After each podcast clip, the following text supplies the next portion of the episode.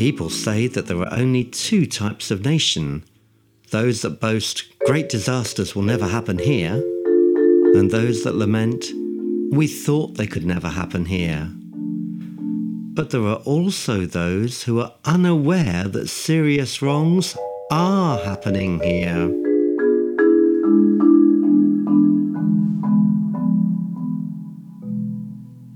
In our very midst, peerlessly severe threats and allegations are pinioning God's chosen souls beneath deadly laser beams.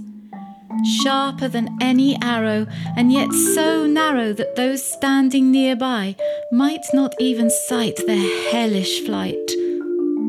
This is the enemy's bid to cause the most intense upset, and to forbid the proclamation of the good news that alone is God's reference grid for saving people's souls.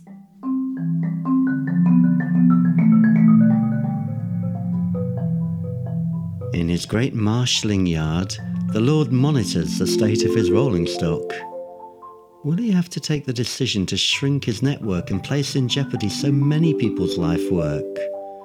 Or will he find spiritual buffers against the decay and flag day representatives to take kingdom matters to the next developmental stage?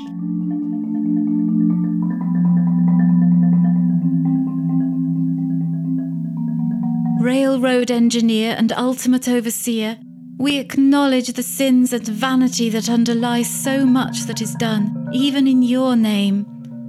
Command processor overhead, let still more profound awakening arise in the hearts of souls for whom Jesus bled and died.